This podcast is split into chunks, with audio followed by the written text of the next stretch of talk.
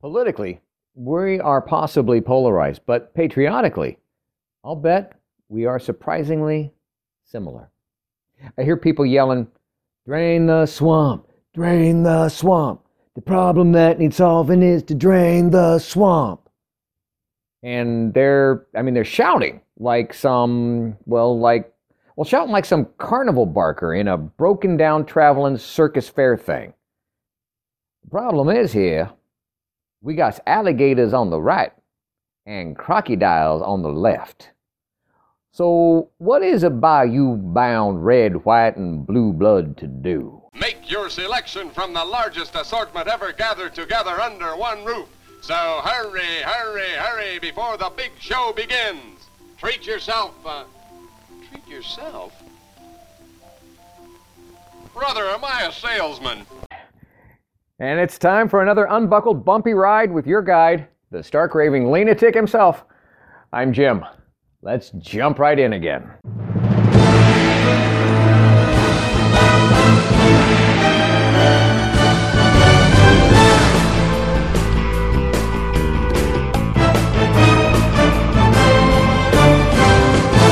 Welcome to my podcast based on my brand new book, available on Amazon Live Life Lean.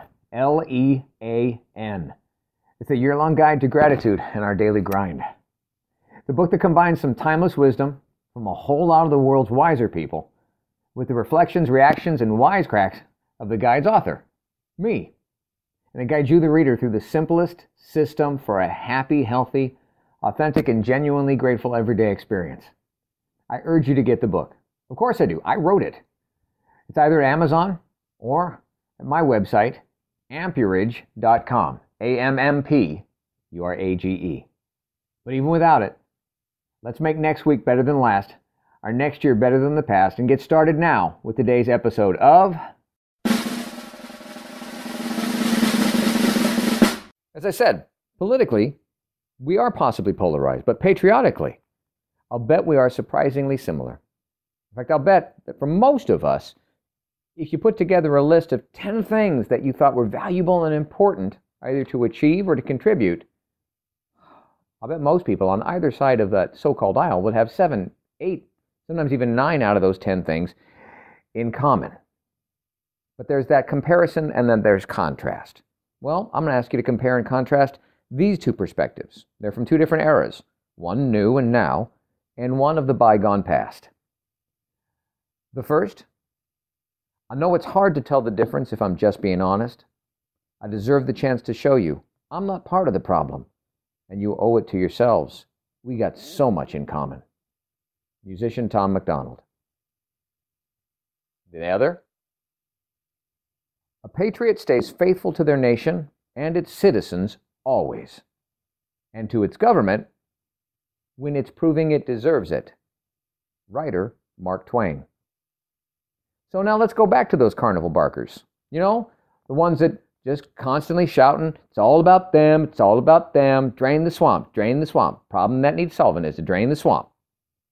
Well, problem is, as I said, we got alligators on the right, we got crocodiles on the left. So what is a red, white, and blue blood to do? See, too bad we can't just circle all them critters up on just like one side of the swamp. You know, circle them all up on the same side of the swamp. On our side. No, not the other side. On our side. They say keep your friends close and your enemies even closer. And right now, it's too tough to tell friend from enemy. From frenemy. I love that term. But what the HE double hockey sticks is a frenemy, anyways. Hmm? Online, at least, look it up. And a frenemy is defined as someone that you're friendly with, but is rivalrous or competitive. Well, I can live with that because there's nothing wrong with a little friendly competition. It makes us good losers and it makes even better winners. But frenemy is also synonymous with other terms, some not so positive pronouns, like traitor, backstabber, betrayer, Benedict Arnold, and quisling. yeah, you don't want to earn the title of a quisling. It's a bad thing. President Thomas Jefferson is credited with saying, I've never considered a difference of opinions on politics or religion to be justification for abandoning a friend. So, sounds to me like old President TJ valued the whole frenemy thing as well, hmm? But yeah, let's go back to those barkers. Back to the drain the swamp, Red State Gators, and drain the swamp, Blue Crew Crocs. They exist. Both sides. I had a conversation recently with a buddy of mine who uh, recently elected, first time public service. Thank you, Kevin. Are you out there? Thank you very, very much for what you're doing. Anyways, and in the process of having the conversation, I just casually used the term elected public official. And he bristled. He did. I felt it. I asked him. I heard it. He goes, Yeah, it's not really, you know, big on that whole term, okay? So then I threw out, honestly, something that I've always thought we should get back to, which is elected public servant. And he said, Yeah, I like that. All right. By the way, he's not in my district. Couldn't vote for him. Would have if I could. All right. But elected public servants versus elected public officials. Is it semantics? Hmm. It could help to look at the similarities between historical heroes and patriots who were either Democrat or Republican. It could also help to look at the similarities between Democrat politicians and Republican politicians now. Yeah, we could just make this simple. We could just look at the similarities between crocodiles and alligators. Gators versus crocs. In this corner. well, how do you tell an alligator from a crocodile? All right, dad joke enthusiasts. The answer is not that you'll see one later and the other after a while. See you later, alligator. After a while, crocodile. Never mind. The most obvious way to discern the two different reptiles from each other, you got to stare right down their snouts. You got to be brave enough to look at that nose, okay? Uh, alligators obviously have a shorter, blunter U shape. You know, crocodiles longer, slender, you know, V shape. And as long as you're that close, what the hell? Go ahead, take a gander at their chompers. When an alligator closes its mouth, you're likely to only see the upper teeth. Crocodiles, on their hand, they flash you a really toothy grin. You get uppers and lowers on that one, kind of like grandma's dentures. Anyways, um, sorry, grandma. Uh, their top and bottom teeth, they kind of overlap, they interlace. Anyways, but did you know that alligators and crocodiles, as long as we're talking swamp creatures here, have something very similar to us? But it's just different enough that it explains so much. Many of the differences between the two, when it comes to gators and crocs, do center on their heads and mouths. But what about their hearts? Oh, wait. Are we talking crocogators or are we talking croca crap political baiters here? Can't quite tell sometimes, can you? Crocs and gators are like us. They have four chambered hearts, just like us. But they have one extra additional blood flow pathway we don't. Why? Well, it was always assumed and that the reason was it just basically provided for, permitted extra oxygenated blood for the lungs or the brains, allow them to stay underwater longer. But science, trust the science. We've all learned that this year, haven't we? Trust the science. Science has found out what it's really for. And what it's really for should scare you above all else. Da da da!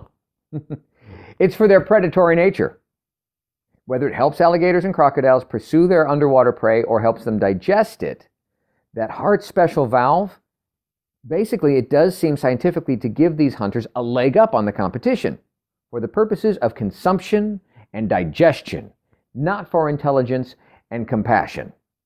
Once again, are we talking crocs and gators or politics here? Now, I'm not suggesting that we reserve and, and, and, and reserve uh, the right to, let's say, reverse engineer this whole process and have the hearts of every rest in peace now deceased politician dissected, you know, like some pickle jar frog in a middle school biology class. But there's got to be a litmus test for us now and for them, still alive, for public officials versus public servant. And I believe honestly, it can be found not in a biology classroom or even in the halls of high school. It's right there, though, in the middle of the aisle.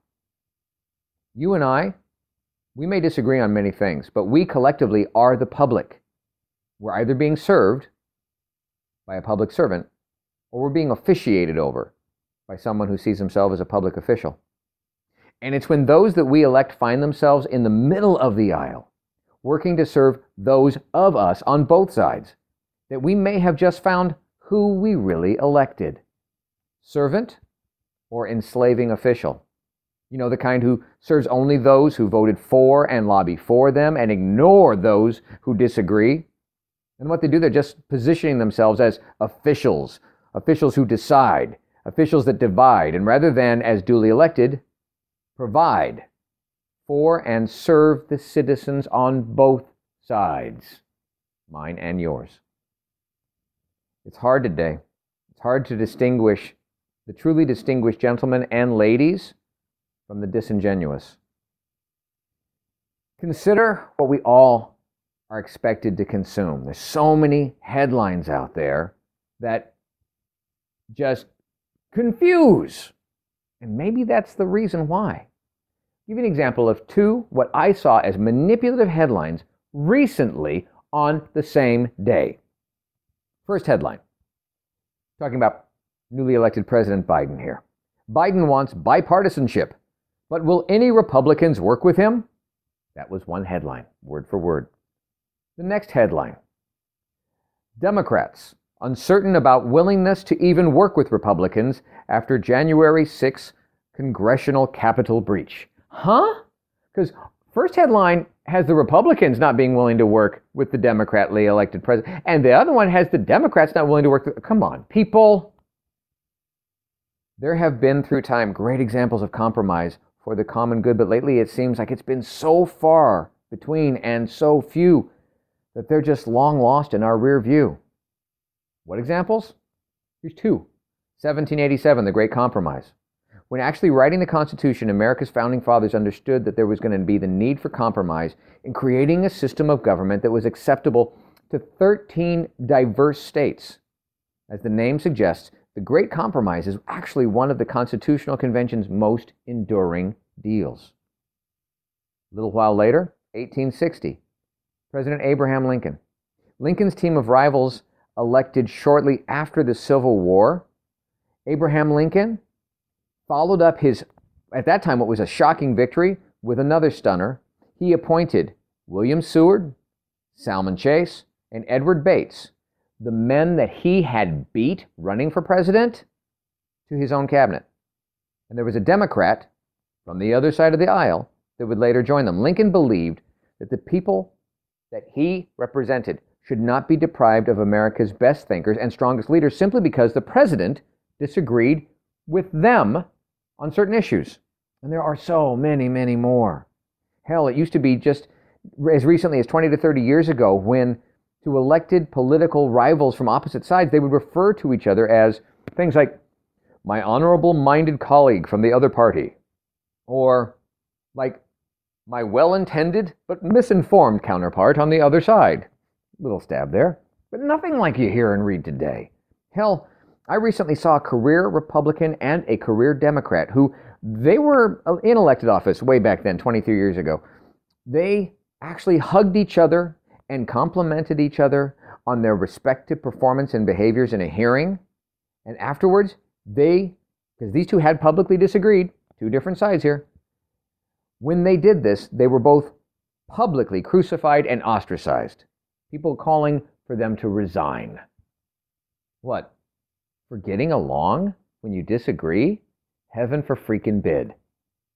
Now, those who did the criticism, they weren't just providing honest feedback, they were bellowing out blowback.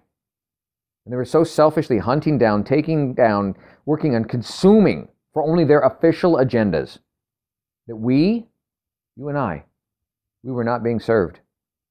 But they, well, they were the truly terrifying creatures from the swampy Black Lagoon. And now, more words of wisdom to wow your socks off from the Live Life Lean Guide itself. Entry number 127. Whether you find yourself on the side of the majority, it is time to pause and reflect. Mark Twain. And the guide's point of view on this? Hmm, good perspective. See, to reflect could, hmm, maybe should, be to both reflect on your position and to reflect could be to look first upon the person in the mirror looking back at you. What do you think about this?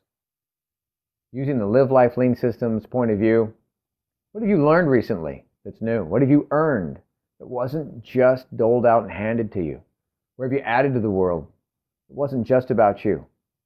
Now be grateful for all of that. Reflect on it, respect it, and navigate somewhere next. Thank you for listening. I hope you're enjoying your copy of the Live Life Lean L E A N guide, enjoying it almost as much as I did creating it. And if you don't have a copy yet, go on over to ammpurage.com or Amazon and get started today experiencing the amazing power of knowing every day is literally yours to be grateful about, and you need never feel unfulfilled again. I'm Jim Hall, and until next time, good health, God bless, and now go get a little dirty learning something new, earning what's not given to you, adding to this crazy world that we share, and navigating your way to something new. And next.